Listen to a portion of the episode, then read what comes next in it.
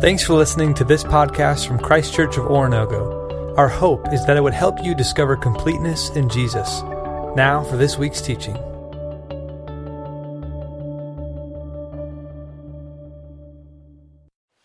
Good morning, church. So, what our Bibles to John chapter 12. If you're visiting this morning, my name is Mark. We're glad you're uh, here. I have the privilege of being one of the ministers here, and I just want you to be grateful this morning, like I am. First of all, uh, are you grateful for HVAC units at heat rooms? yes. No? All right, we're going to turn on the air conditioning. We'll get some gratitude in this place. We're going to talk about love today. I don't mean the ethereal Hallmark Channel love, the idealized pretty woman movie love. Talking about real love. And If you want to find out what something is real, talk to kids. And there was an interview done with children about what love is. And here's what a group, anywhere from the ages of four to eight, here were their answers. Love is when a girl puts on perfume and a boy puts on cologne and they go out and smell each other. Love is when you go out to eat and give somebody most of your french fries without making them give you any of theirs. Love is when my mommy makes coffee for my daddy and takes a sip before giving it to him just to make sure it's okay. Uh, love is when your puppy licks your face even after you left him alone all day. And the most poignant was this one Love is what's in the room with you at Christmas if you stop opening presents long enough to listen. Thank you. I thought the same thing. Aw. Love. We're going to be talking about love today in a very practical way. And it's not a guilt inducing moment, it's a conversation I'd like to have with this room today about love and how it affects as Christians. The hallmark of our lives are to be indicated by the way we love. And love is not something we produce, it's actually a reaction to what we've received. Look with me at John chapter 12, verses 1 through 11. Six days before the Passover, Jesus came to Bethany, where Lazarus lived, whom Jesus had raised from the dead. Here a dinner was being given, honor, given in Jesus' honor. Martha served, while Lazarus was among those reclining at the table with him. Then Mary took a pint of pure nard, an expensive perfume. She poured it on Jesus' feet and wiped his hair, or his feet with her hair, and the house was filled with the fragrance of the perfume. But one of his disciples, Judas Iscariot, who was later to betray him, objected. Why wasn't this perfume sold and the money given to the poor? It was worth a year's wage. He did not say this because he cared about the poor, but because he was a thief. As keeper of the money bag, he used to help himself to what was put into it. Leave her alone, Jesus replied. It was intended that she should save this perfume for the day of my burial. You will always have the poor among you, but you will not always have me. Meanwhile, a large crowd of Jews found out that Jesus was there and came, not only because of him, but also to see Lazarus, whom he had raised from the dead. So the chief priests made plans to kill Lazarus as well, for on account of him, many of the Jews were going over to Jesus and believing in him. Now, you might read that and think, what does this have to do with love? Trust me, you'll see it if you pay attention to just a few things. This concept of love, it comes from this concept of our heart. You know, we have turned the heart into a Valentine. We have turned it into the Hallmark Channel. We've turned it into romantic comedies. We've turned it into this moment where two people don't know they love each other and they meet each other and it's meant to be and, and off we go. And I, I, I like that. I think romance is all right. But it's not really what makes love last or makes love work or actually produces love can't just be attraction, it has to be something deeper. The Bible talks about the heart and not that red shaped thing that Hallmark takes advantage of. It's actually talking about how you decide and what you desire and how you deliberate. The heart is the essence of who we are in Scripture. And when something has our heart, then we're able to love. And we're able to show love in a significant way. Proverbs 4:23 tells us, "Above all else, guard your heart, for everything you do flows from it." It is where our love is found and from where our love is given. And I want to just show you three things about this moment in Jesus' life. We are one week. In fact, if you gather with us this Thursday night for our first worship service on Thursdays, which will be the same message and same content as what we do on Sunday mornings. But if you join us on Thursday or you come next Sunday, we are going to be entering into the last most important week in the history of mankind, the last week of Jesus' worldly ministry here a week that altered everything for each and every one of us and gave us an opportunity to receive something that we never could have earned on our own or don't even deserve. And as we enter into this, you'll notice that the passage today said that we're six days away from the Passover. So they're entering into this moment, into the Passover week. And so between today and Thursday night or next Sunday morning, six days will pass in the life of Jesus that are not mentioned in Scripture. But this powerful moment was recorded before he entered into Jerusalem to give himself away as the Passover lamb. And I want to show you three things that happened in that room that talk about our heart and talk about love. First of all, is simply this love is demonstrated in relationship. It's demonstrated in relationship. It's, it's pretty powerful. Jessica, age eight, said, You really shouldn't say I love you unless you mean it. But if you mean it, you should say it a lot because people forget. It's true, isn't it? And it's not really the words that we remember, it's the actions that associate with the words. When someone tells us they love us, we have expectation that that will demonstrate itself in some fashion or form that's meaningful to all of us. A sacrifice from them and a blessing to us. And that's what love looks like. When you look at the room this particular day, there are people that are in that room, and you're going to see love and you're going to see a lack of love. You'll see why. You see, they were meeting in this home, and there were several people there, and there are familiar faces and an unfamiliar face. But as we learn about this, you'll see that the, the tension is mounting, and people are beginning to display. When the pressure's on, we display who we actually are, and you begin with Simon. Now, John doesn't record it's at Simon's house. John goes by that fact, but Matthew and Mark tell the same story. And Mark, in his account, tells us that it, the man is named Simon the leper. Now, I, we have to correct a few things because there's no way that if you have leprosy, a contagious disease that was outlawed by both spiritual and legal ramifications, that person with actual leprosy could not be around those who didn't have it because it's contagious and deadly.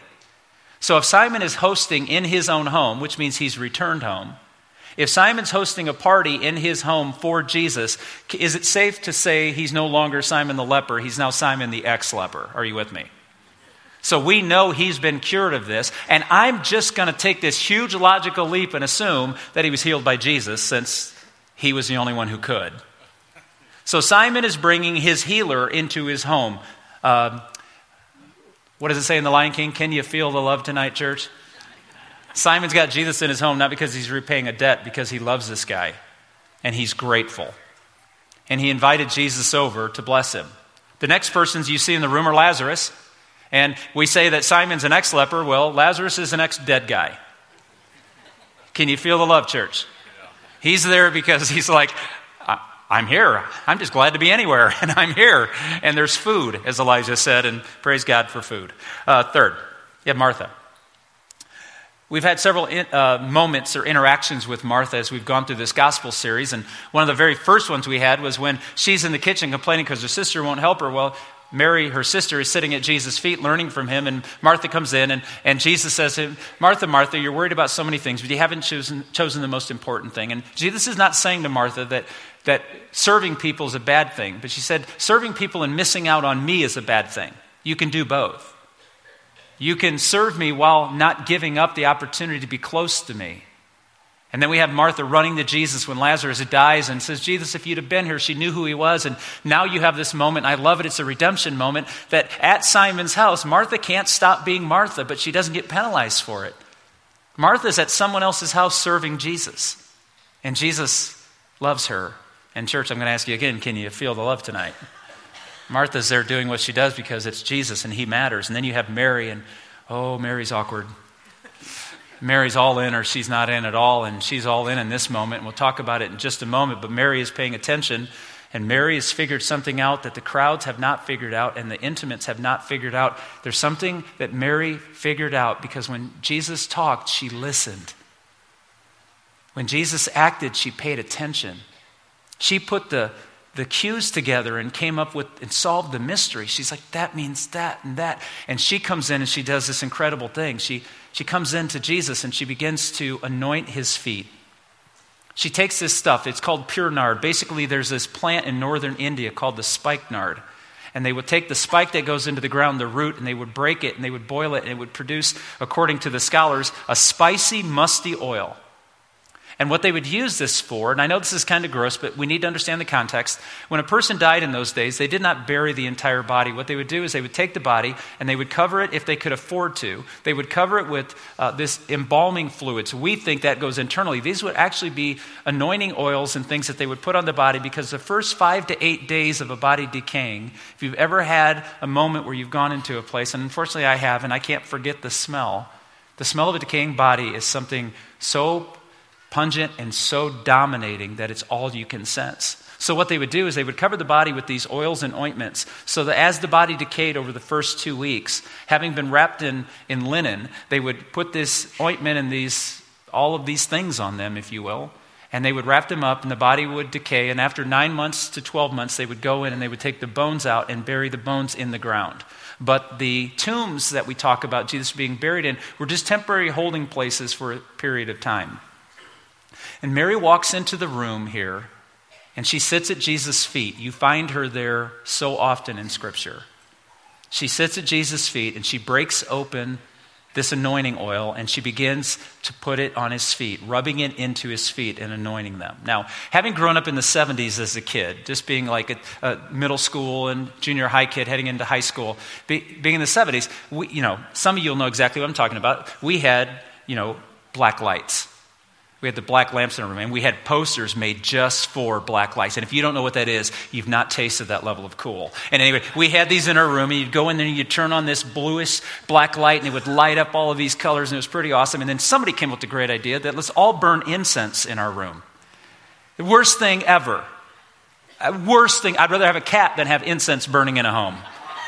And that smell would permeate everything. And my brother would have this nasty strawberry incense he burned across the hall from mine. And it didn't matter what I burned, his was in my room. And it was horrible. And Mary walks in and she lights the equivalent of incense. And the whole room, you can hardly breathe. This is pungent, this is aromatic. And she begins to wash his feet. I'll ask you one more time, I'll leave you alone. Can you feel the love? Because she is loving Jesus and annoying everybody else. And it's one of the reasons the story is recalled. You see, you really shouldn't say, I love you unless you mean it. But if you mean it, you should say it a lot because people forget. Love is demonstrated in relationships. And secondly, love comes at an extravagant cost. See, I want to continue to show you that Mary's love for Jesus is not self centered. But oh my goodness, is it overwhelming. She gives back to Jesus because she's been loved well by him. Mary does not do this to impress him. Mary actually does it because she can't help herself. It's extravagant, it's bold, it's outrageous, it gets talked about. See, the fact that Mary wiped Jesus' feet with her unbound hair is difficult for us to discuss. I waffled all week, I'm just going to say it. A woman did not let her hair down long in that culture because it was a sign of intimacy. She would save that moment to lower her the beauty of her hair for her husband. It was an act of immodesty to have your hair down long in public because it would be perceived that you had intimate intimacy with everyone. And that was not something that culture is not outrageous as ours when it comes to this. So if you have long hair today, it's not doesn't apply in here. You're safe.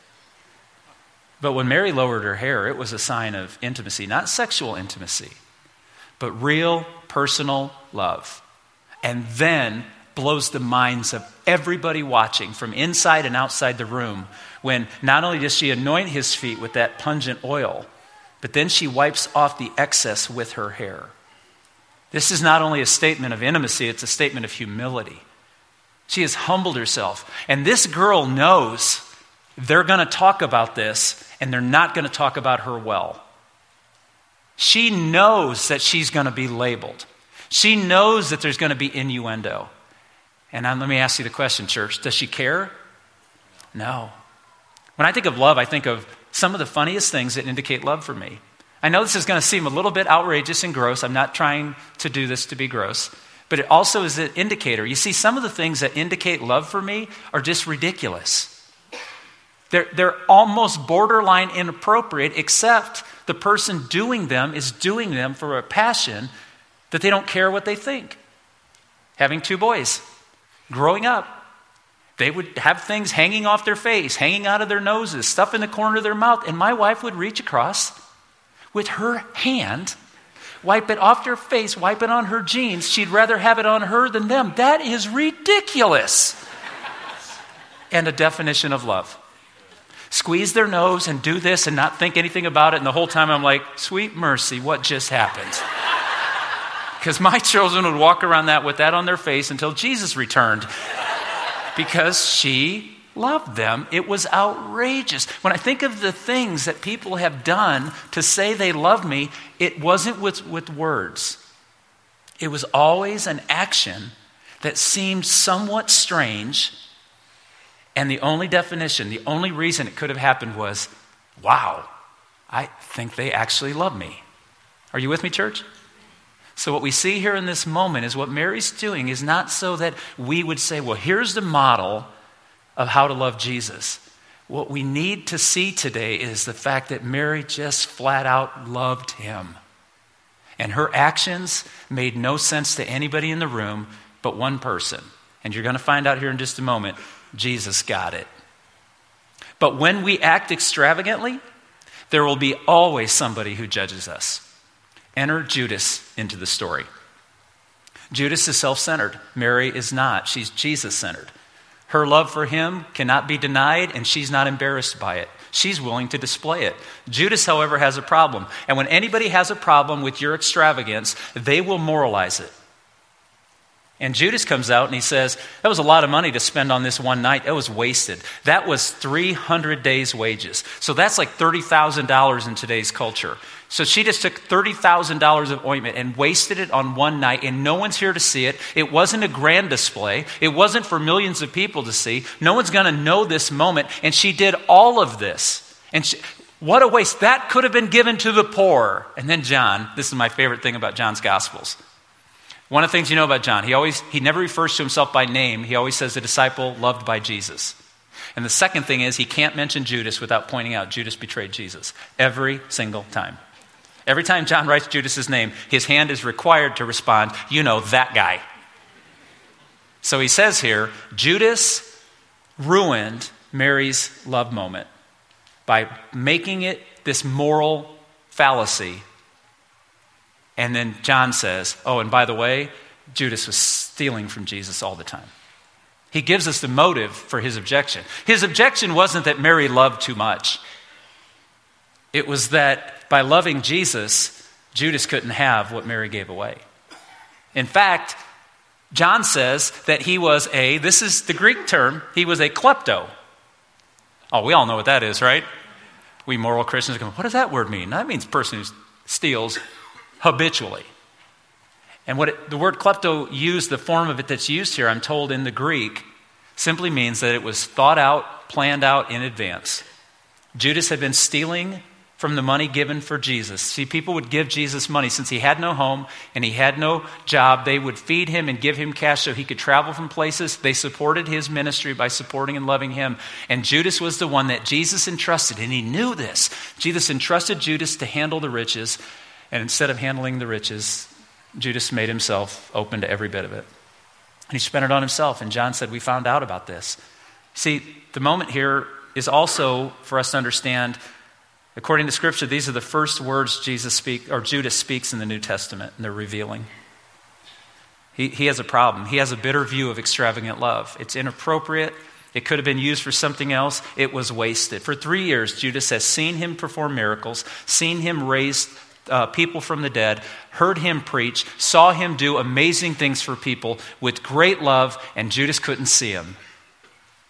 And last week we met a man named Bartimaeus who was blind. And Bartimaeus couldn't see with his eyes, but he saw Jesus for who he was and he was healed. You see the difference? It's not, it's not just what you think you see, it's what you actually spend time looking at. Judas never looked at Jesus because Jesus was a means to an end. His heart was revealed when something done sacrificially for Jesus compromised what he wanted done for himself. His innate selfishness would not allow him to love Jesus. And Mary's unselfishness allowed her to. But not only do you have this contrast in the room, then you got Jesus' response to it. Jesus lets her anoint his feet. Why?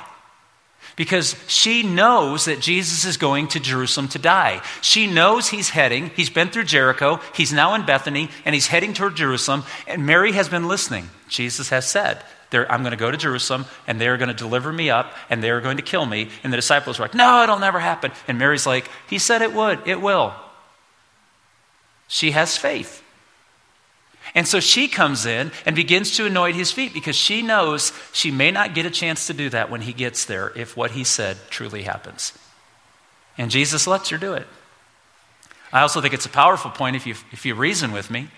I believe one of the reasons that Jesus may have let Mary anoint him that night and prepare him for his funeral was because when she showed up the day, Sunday morning, on Passion Week, when she would show up on that Sunday morning to prepare his body, then he's not going to be there. It's pretty good news, isn't it? Jesus is like, You better anoint me now because when you come to real time, I'm going to be peace out. And they're going to show up, and his bedroll is going to be folded up on the bed, and he's going to be like, Yeah, I'm not going to decay. So he allows her to anoint him in advance. How does Mary know this? Because she sits at his feet. She was at his feet in her home. She was at his feet when Lazarus died, and she was at his feet in Jerusalem the week before he headed to the Passover. You see, when you sit at Jesus' feet listening and obeying, it will produce a love in you that's undeniable and outrageous. In Mark chapter 16, in Mark's version of the story, Jesus says, She has done a beautiful thing to me. In other words, Judas, zip it. Stop. Stop ruining everything. Just let love be what it is. And then Ju- Jesus rebukes Judas. He says, For the poor you have with you always, but me you do not always have. Now, this is interesting because if, you're, if you want to take one verse out of context, go ahead and use this one, and that'll give you permission to not be kind to anybody in need. Well, you know, there's always going to be poor, can't fix it all. That's not what he's saying. In fact, he's actually quoting a scripture. In Deuteronomy chapter 15, verse 11, it says, There will always be some among you who are poor, therefore freely share. Did Jesus say that? He quoted the verse. His point is that they're going to be poor, and you need to, you need to be good to them because the, the code of Deuteronomy of God's people is we are going to love everyone the orphan, the outcast. We're going to love the alien. Catch that? We're not going to say mine versus yours, we're going to say ours. We're going to be a blessing to the world because we've been blessed. And Jesus was saying in this moment to Judas, Judas, yes, there will always be poor, but I'm not going to be with you always. So take advantage of the chance to be close to me while you take care of the poor. Don't make it either or. You don't have to choose, I'm going to love Jesus and serve him, or I'm going to take care of other people. No, Jesus said, you will, as you love God, you will love others. This is how this thing works. So he's pointing out a principle. There will always be opportunities for generosity in our lives. But we've got to make sure we also seize the opportunities for personal intimacy with Jesus. And we can't focus on one and deny the other, they go hand in hand. See, love is demonstrated in real relationships. It's also, it comes at a very extravagant price. And lastly, love comes with a powerful witness. A powerful witness. When we love Jesus the way he's loved us, people will notice, it will say something. If we love with Judas's heart, which simply says, I'll do what I can, but I don't think it's really going to matter, and you know, I got to take care of me first. There's no testimony to that. There's no statement of that. Everyone does that. Jesus said, You love your enemy because if you love those who are good to you, what good is that? What, who doesn't do that? So when we talk about our heart, it comes out of a relationship. It'll, it'll cost us extravagantly. And thirdly, it will have a powerful witness. Matthew chapter 26, in his rendition of this story, verse 13, I tell you the truth. Wherever this gospel is preached throughout the world, what she has done will also be told in memory of her. Isn't it funny that when you think of Mary, you think of the awkward moment where this woman lowered her hair and began to think about it? It's gross. See, their feet, they didn't get pedicures. They walked in sandals and barefoot outside all the time. Their feet were nasty. And she anointed his feet and then used her beautiful hair to dry them and clean them and honor him, to say that there was nothing she was about that wasn't about him. And Jesus said, They're going to talk about that. It wasn't a pretty moment. It wasn't a poetic moment. It wouldn't make a good movie of the week, but it was real. and it was love. Back to John says, Meanwhile, a large crowd of Jews found out that Jesus was there and came not only because of him, but also to see Lazarus, whom he had raised from the dead. They were missing the point. They were coming to see the one who was raised from the dead instead of seeing the one who raised him. And we can come to Jesus regularly wanting what he did for everybody else and not want him. And when we sit at his feet and we listen to who he is and we understand what he's done and we understand what he's offering us, it will cause our hearts to love him. If we don't take the time to see him for who he is, we will only love what he does for us. One is sustaining and the other is not. The love, the, love of our heart, the wellspring of life, is demonstrated in relationships. It will cost us very much, just like it cost him and it will have a witness, a powerful witness. If I could boil this all down, if you simply said to me, you know, the furnace broke and it's freezing in here and we don't want to listen, tell us what you're going to say, I would tell you this it is impossible to be neutral concerning Jesus. You either love him or you love being loved by him. One will change your eternity, and one is just as selfish as Judas. You see, some gathered were excited, but it wasn't love. Some wanted to investigate, but it wasn't love. It was the ones who sat at his feet and did what he asked, the ones who paid attention to what he was saying and implemented it. It was Mary realizing that Jesus said he was going to do this, and so she acted like he was actually going to do that, and she anointed his feet, preparing him for his death. She was the only one of all the disciples who understood what he was talking about. Why? Because she sat at his feet, she paid attention to who he was, so she trusted him. See, Judas didn't give Jesus his heart, so he couldn't give Jesus his all. Mary gave Jesus her heart, and there was nothing he could have asked that she would not have done. I want to conclude like we do most every Sunday here. I want to talk to you about how you and I understand this text in our world. What are we to do that emulates what Mary did, and what are we to stay away from that emulates what Judas and the other disciples and the crowd that just wanted to see another moment what they miss. And I just like to use the head, the heart, and the hands. Starts with our minds. It's renewing our minds in Christ. So I want to ask you this. If Mary sat at his feet, being discipled by him and listening to him and trusting him and obeying him, then I want to ask you, I want to give you some things to do by asking you some questions. Are you reading scriptures to understand who God is and to see Jesus reveal him to you? I don't mean, and I'm not, I'm not disparaging, I just need to be honest with you. If, if you're going to let me coach you in this moment, let me say what I need to say. I'm not talking about a little devotional that gives you a paragraph from the news and a verse to think about during the day. There's nothing wrong with that, but you can't feed your soul on one Triscuit.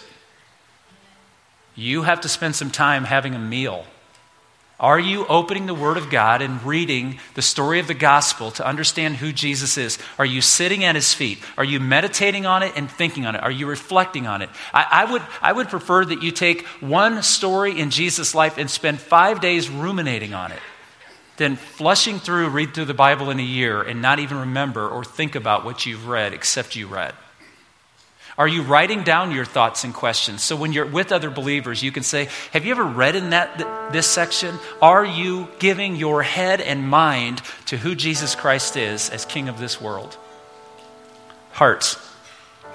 Are you having a conversation with them about, dude, I just read this whole story. I have no clue what you're doing, Jesus. Help me. Are you confessing your brokenness? Are you coming to Him instead of hiding from Him and feeling like I can't turn to Him because I keep doing the same thing over and over? Are you falling on your knees before Him in mercy saying, I need you? It's called prayer. Have you been baptized for the forgiveness of your sins?